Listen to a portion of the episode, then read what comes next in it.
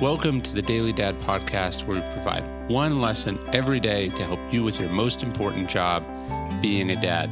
These are lessons inspired by ancient philosophy, by practical wisdom, and insights from dads all over the world.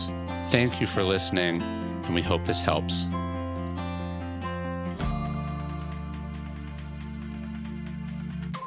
This is how to ask them. When Martin Luther King Jr. took over his first church in Montgomery, he insisted on a small social shift after his sermons, and it was immediately noticed. As he mingled with his parishioners on Sundays, he wouldn't ask them what they were doing, the way previous pastors had. Instead, he looked them in the eye and said, How are you doing? In the segregated South, where opportunities were short and times were tough, the implications of the former question made people uncomfortable. Made them insecure. But to be asked how they were doing, how they were feeling, whether they were okay, that meant everything. It was a subtle and generous bit of social grace, one of many that made King such a great leader. It's also something we can pick up on as parents.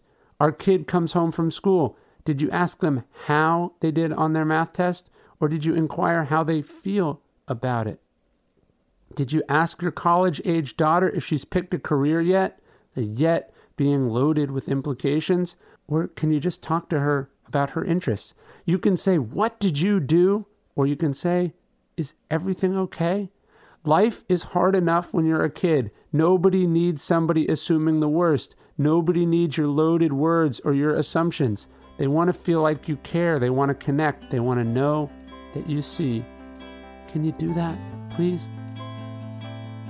Thanks for listening to the Daily Dad podcast. It would mean a lot to us and help a great deal if you could subscribe and also leave us a review in iTunes.